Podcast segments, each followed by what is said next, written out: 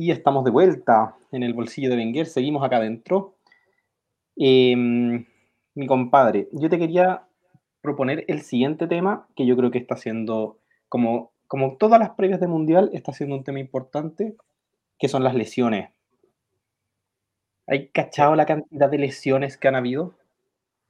Sí, no, terrible, terrible. Bueno, algo, algo de esto lo, lo deslizamos en el, en el, en el programa, en el programa 1, digamos, en nuestro primer capítulo, cuando hablábamos de la elección de la sede de Qatar, eh, y que es la cuestión del calendario, o sea, meter un mundial a fines de noviembre, básicamente, o a mediados de noviembre, eh, es un asesinato eh, deportivo para, para, los cuerpos de los futbolistas, porque les impone jugar con una carga de partidos que, que, es completamente sui generis, pues no, nunca habíamos tenido una experiencia así, y vamos a ver cuánto aguantan los jugadores. No sé si viste, eh, me parece que de hecho me lo, me lo, hiciste ver tú mismo, como este video que circulaba de los futbolistas de la selección inglesa, eh, reventados así y con mucho susto de tener lesiones musculares.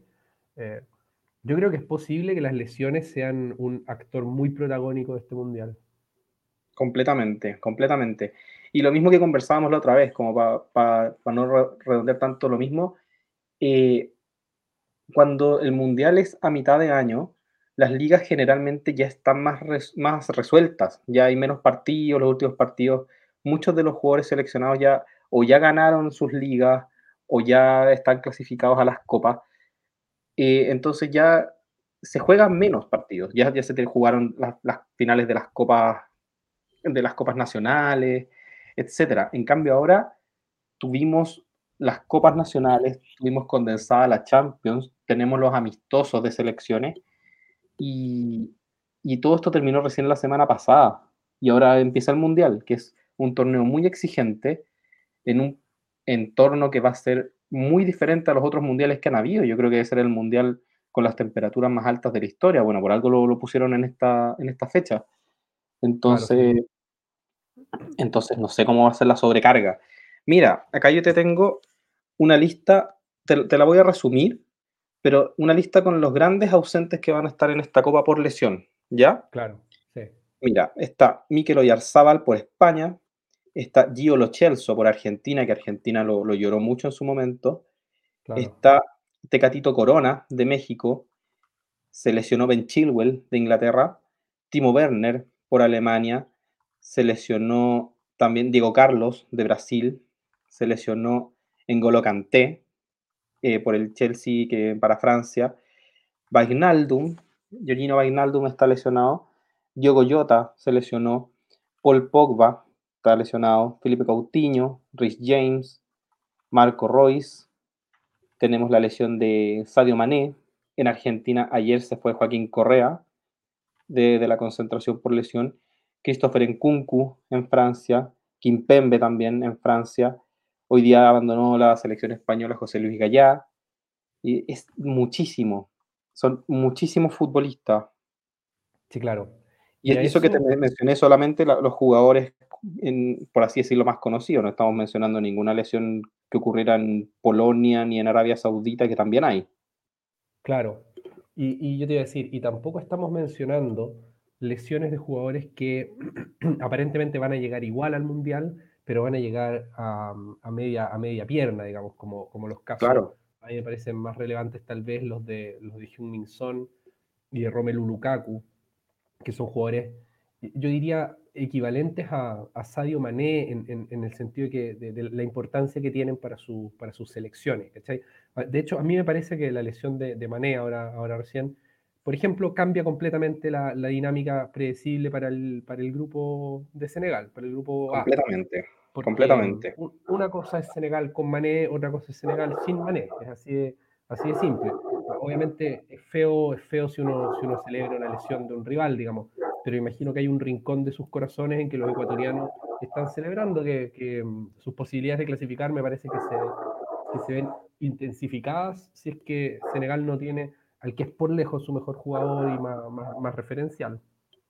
Claro, absolutamente influye, es decir, y, afecta positivamente a los rivales y me imagino cómo debe estar el, en este momento la, concentración senegalesa. Es decir, mira, el técnico senegalés tiene 24 horas antes del el debut mundialero para hacer el para traer a su nuevo a el reemplazante y todavía no lo nombran. No, no ha llegado un reemplazante para Sadio Mané. Mira, debutan el lunes, es decir, que tiene el plazo de mañana para llamarlo, considerando el viaje, yo creo que no llegaría al primer partido, entonces yo creo que, que está muy compleja la situación ahora para Senegal. Y, y atroz perder un jugador por lesión a, tan poco tiempo. Y, era algo que se veía venir, era algo que conversábamos desde que se supo ver la fecha en la que iba a ser el Mundial, cómo iba a ser el tema de la sobrecarga física de los futbolistas. Así es. No sé si has visto, por ejemplo, el caso de, Francia, em, porque, claro, tú mencionaste aquí las caídas de, por ejemplo, de Kanté, que habría sido titular, me parece. Pogba no creo que hubiera sido titular, pero, pero bueno, de todas maneras, es un jugador que fue titular en el Mundial pasado, un jugador de, de muy alto nivel, ¿quién, quién, va, va a andar descubriendo ahora? Kimpembe sí creo que habría sido titular. Eh, en Kunku probablemente no, pero un jugador que cualquier selección del mundo lo querría como titular. Y a eso hay que sumarle, yo creo, dos nombres que son, que son muy importantes.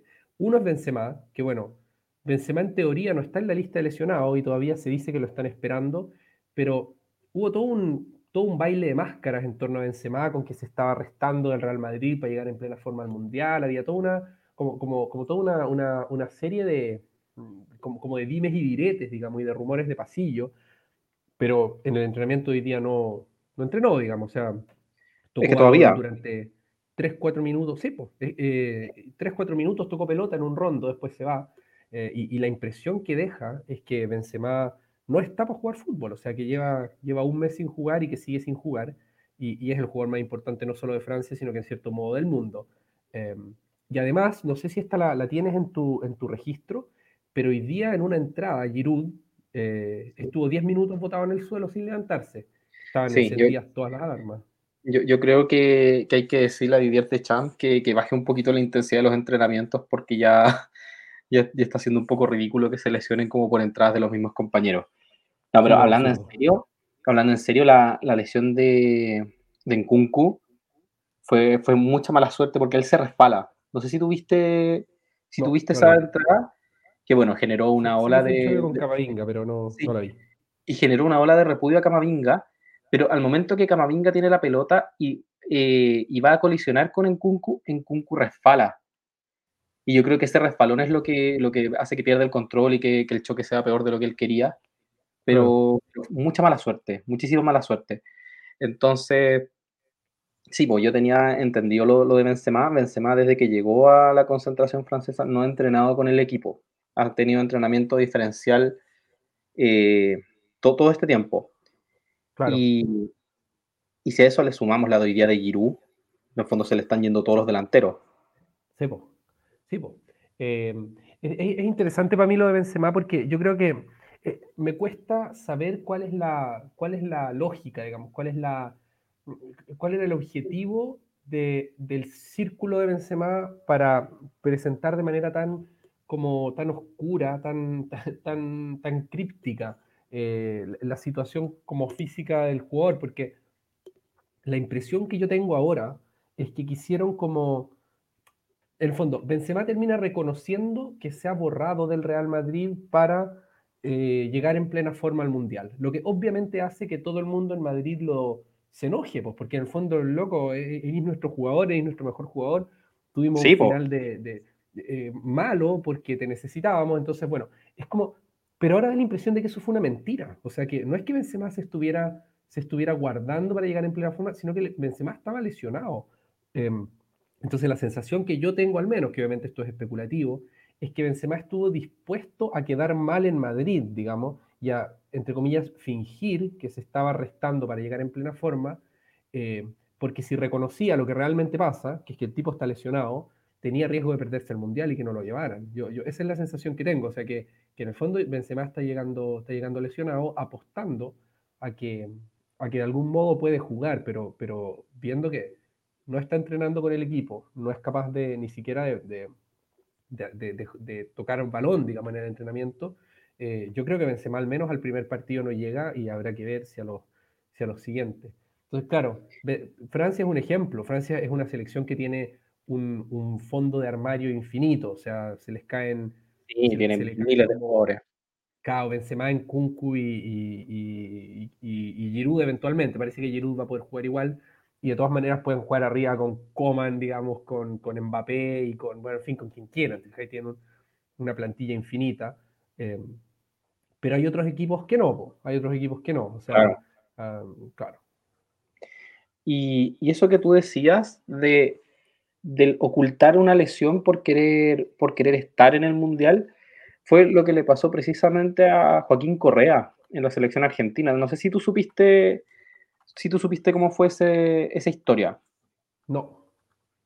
Bueno, el otro día, hace dos días, jugó Argentina con Emiratos Árabes, un amistoso, un amistoso que fue prácticamente un entrenamiento, es decir, los jugadores árabes no, no quisieron en ningún momento hacer ninguna entrada que pudiera poner en riesgo a los jugadores argentinos y fue un 5-0. En el segundo tiempo entró Joaquín Correa. Y, Joaquín Correa ya venía arrastrando una lesión desde el Inter, pero le dijo eh, a Scaloni que estaba bien, Scaloni confió en él, y el día de este amistoso, diciendo que, Correa mete un gol, dicen que terminado el partido lo encaró Scaloni y le preguntó por qué había caminado la cancha. Y a lo que Joaquín Correa le confesó que todavía le duele la rodilla y Scaloni se enojó, se enojó tanto con él como consigo mismo por en el fondo haber, haber caído, por así decirlo, en sentimentalismo porque el, el vestuario argentino está muy unido en este momento, entonces seguramente él dentro de sí quería llevar a Joaquín Correa, pero, pero pucha, en el fondo trajiste un jugador lesionado que además te engañó para poder estar ahí. Entonces lo desafectó de manera inmediata, trajo a su reemplazo que es Thiago Almada, pero, pero con todo lo que eso conlleva, en el fondo, eh, estás trayendo un futbolista que va a entrenar un día antes del, partido y, las selecciones no tienen ese tiempo, no tienen ese tiempo para aclimatarse. En el fondo, Thiago Almada no, no conoce Qatar.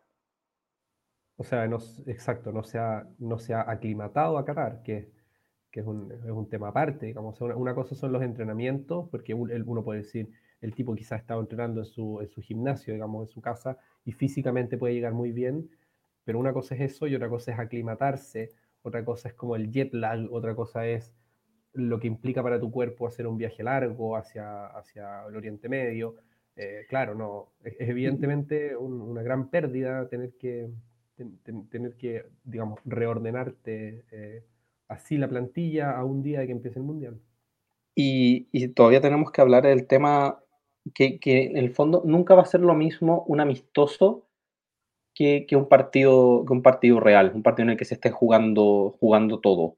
Entonces, a esta temperatura, con este calor, con este sol que van a tener, Argentina debuta el día martes en horario chileno, 7 de la mañana. Eso son como las 2, 3 de la tarde en horario catarí. Con ese sol, imagínate un partido a máxima intensidad no, es un entrenamiento, en el entrenamiento tú puedes descansar, puedes tomar agua cuando querís, puedes sentarte un rato, puedes conversar, puedes echar la talla incluso, pero en este partido no, pues acá te vas a ahogar. Claro, para mí un gran misterio y que bueno, va a, ser, va, a estar por resolverse eh, así como viéndolo, digamos, es que se ha hablado mucho de que estos estadios, que son pero por lejos los estadios más caros que se han construido eh, para un mundial, Jamás. la inversión que ha hecho Qatar para este mundial no guarda ninguna proporción con la inversión que se ha hecho en ningún otro momento para ningún otro mundial. Eso, eso como dándolo por sentado. Y se ha dicho mucho, pero uno nunca sabe cuál es el efecto que, esto vaya a llegar a tener, que los estadios son climatizados. O sea que, digamos, hay un montón de dispositivos destinados a que el calor sea soportable, digamos así, ¿no? Em, el calor ha sido un factor en otros momentos lo, ha sido, por ejemplo, lo fue en, el Mundial de Estados Unidos 94, lo fue en, el Mundial de Brasil 2014. O sea, digamos, el, calor es un tema mucho más que el frío. O sea, con, obviamente uno no va a jugar fútbol con 30 grados bajo cero, pero en el fondo uno puede jugar un partido bajo la nieve, por así decirlo, y claro, hay riesgo de, tener lesiones musculares, eh, pero no tan graves como las que produce el mucho calor, como las que produce jugar bajo 40 grados. En el fondo, el, por así decirlo, el riesgo del cuerpo humano, entendido como máquina, eh, mientras hace un deporte, es mucho más el sobrecalentamiento que el enfriamiento, ¿no? Porque por, las dinámicas metabólicas del cuerpo eh, se tiende, tiende a subirle la temperatura. Entonces, controlar la temperatura eh, es un objetivo, se supone, de toda la inversión tecnológica en, los estadios. Y la gran pregunta es si el resultado de toda esta plata que le metieron los estadios es que se va a poder jugar fútbol como si no estuvieran jugando eh, en un país donde hay 40 grados a, las 12 del día, o bien si esos 40 grados o 35, en fin, los que sean, ¿no es cierto?, eh, van a afectar como afectarían si es que, si que se jugara un, partido eh, en enero en Chile, digamos, a, las 12 del día, y, que el resultado va a ser muchos jugadores lesionados, muchos jugadores como, como, con problemas de oxigenación, muchos... De calor. con, claro, deshidratados. Mira, eh, supuestamente la estrategia que van a utilizar para, para mantener a, una temperatura agradable el, mundial va a ser que los estadios tienen sistemas de, agua fría, que va a ser lo que va a emanar en manera de, aire helado hacia los, los espectadores, bajo los asientos de los espectadores. Y eso también debiera estar alrededor de la cancha pero yo tengo mis, dudas reales de que eso funcione. Muchas dudas. O sea, quizás se pueda mantener como bastante temperado a nivel de, público, pero yo creo que a los futbolistas los va a afectar igual. Eso, independiente de que esté un poquito más fresquito, yo creo que qué tan más fresquito va a estar. Claro. Oye, otra, mm, cambiando, ¿Mm? cambiando como de, volviendo a los lesionados mismos, eh, creo que otra posición, digamos así, que merece una revisión es el, lateral derecho de, más que el lateral derecho, los laterales en general de Inglaterra, porque al, menos en, mi percepción, eh, la caída de Rhys James es una, es, una, es una pérdida sensible, aunque podría haber jugado como extremo y no como lateral, pero me parece un jugador eh, muy alto nivel, que es una pena que se vaya a perder el, Mundial, y que coincide con la lesión de Chilwell, que es como el lateral por el otro lado.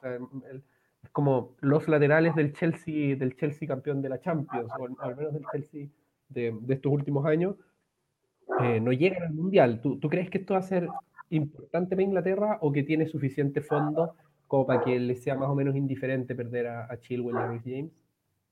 Mira, yo cuando vi la, la nómina de Southgate me entró muchas dudas el hecho de que llevara cuatro laterales derechos versus un lateral izquierdo. Es decir, el único lateral por izquierdo puro que lleva es Luke Shaw. Si se te lesiona Luke Shaw en el primer partido, tienes que ya reconvertir a alguien. Y, y también llega esperando a dos futbolistas. No sé si tú supiste eso, pero llega en el fondo Southgate al Mundial con Kai Walker y con, y con Calvin Phillips, no, no preparados para el primer partido. En el fondo, asumiendo que pueden empezar a jugar desde el segundo o tercer partido, que quizás es el último partido de Inglaterra. En el fondo, Inglaterra podría llegar a eliminar el tercer partido. Entonces, yo, a mí me, genera muchísimas dudas el, tema laterales porque los usan mucho. Los usa mucho Inglaterra y tiene todo el sentido del mundo. Si en el fondo algo que les sobra a los ingleses son buenos laterales. Entonces, teniendo tantos laterales como haber hecho mal la nómina, lo encuentro un poco insólito. Eh, sí, yo no, yo no me atrevo a decir que la hayan hecho mal, eh, porque bueno, veremos, veremos cómo le resulta. En el fondo, su, racionalidad tiene que tener eh, detrás de esa conformación. A veces en las nóminas uno, uno no tiene mucha idea, pero influyen motivos de todo tipo, así políticos, hay, hay líos como con, con los representantes de los jugadores, porque bueno, básicamente hay demasiada plata metida acá, o sea, no, digamos, más allá de que, de que uno entiende que, el, que el, entrenador del equipo está buscando tener el mejor plantel posible, eh, pero quiero decir, políticamente, entre comillas, es demasiado costoso no llevar a Alexander Arnold independientemente de cómo esté jugando. Em, también lo es, y lo digo, no porque probablemente Alexander Arnold siga siendo uno de los mejores jugadores del mundo y de los mejores del mundo en su posición, pero está teniendo una temporada muy mala, sobre todo a nivel defensivo, una temporada en que hay, compilaciones de videos, digamos, de, de, Alexander Arnold siendo pasado por, por jugadores de muy distinta jerarquía que que simplemente le, le quiebran la cintura y lo dejan atrás, una cosa eh, que, es rara para un jugador que había sido una, gran revelación como, como, en el mundo, pero lo es por lo que tiene en la pierna y no por cómo marca, digamos. Eh, en el fondo es un jugador con, mucha pegada, con, mucha calidad, con gran visión de, juego, pero que yo no le veo un gran marcador.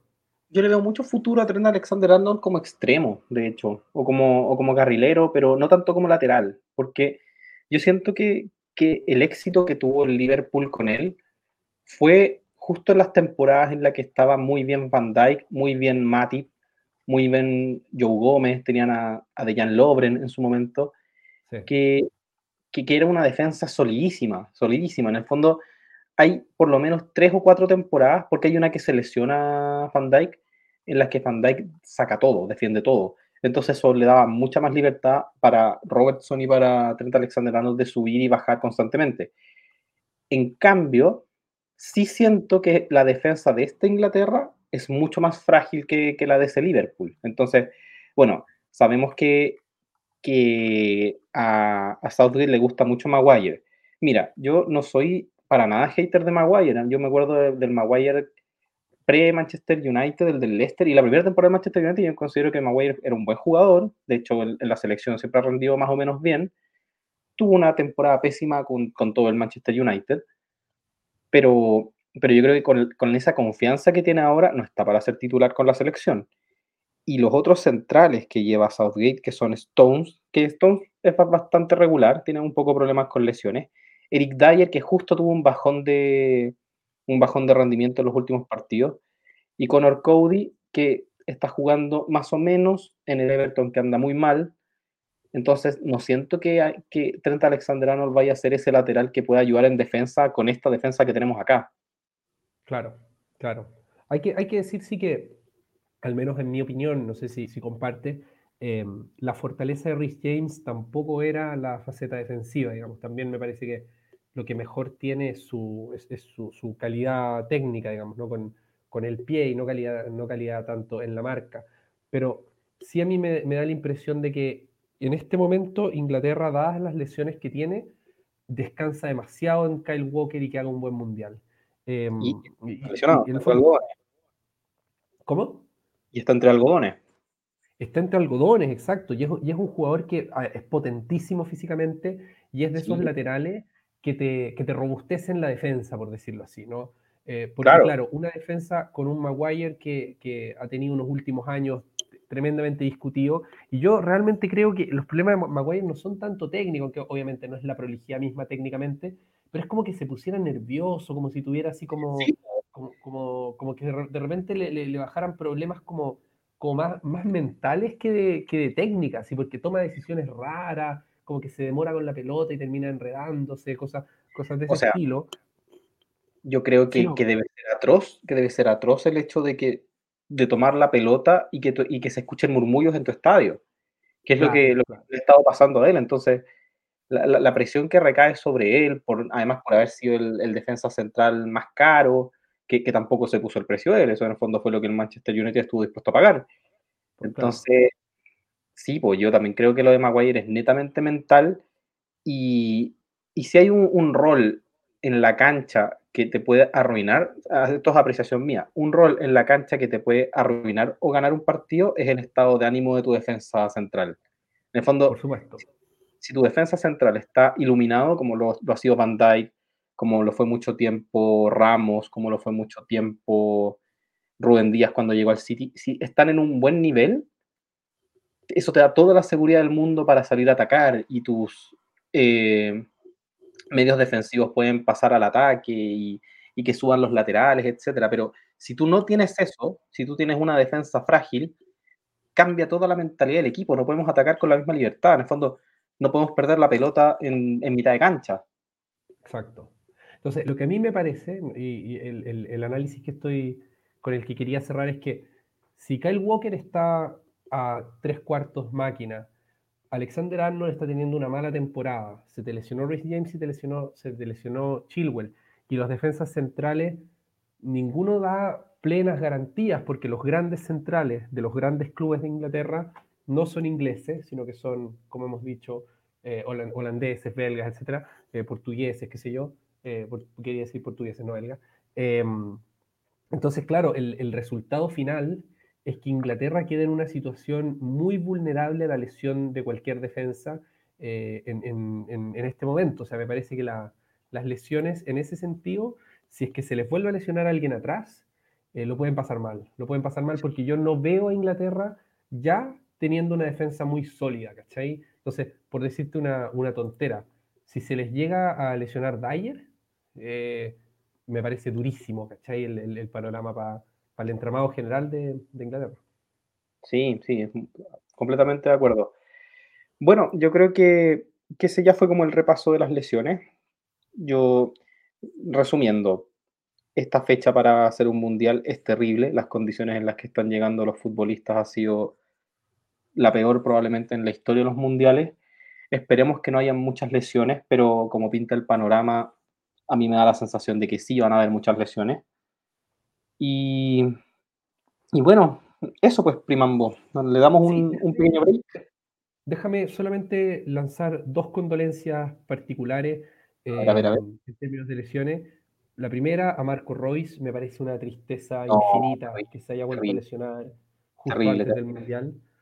juega todo el año, juega toda la temporada y se lesiona para, para, el torneo importante. En el fondo, lo único que ha jugado fue el Mundial del, de Alemania 2018, que vaya Mundial que fue para Alemania, y se ha perdido todas las euros, se ha perdido los otros mundiales. Sí. terrible. en el fondo, para mí es una, es una pena por él, no por Alemania. Creo que Alemania tiene demasiados recursos para, para suplir, digamos, la, la, caída de Marco Royce, sea que los quisieran poner de media punta, digamos, o de extremo, da lo mismo. Eh, tenía a Haver, tenía a Gotze, tenía a Musiala, tenía a Nabri, tenía a Sané. Creo que hay, hay mucho para, para sustituir a Royce, pero, pero por él me parece una, una pena enorme.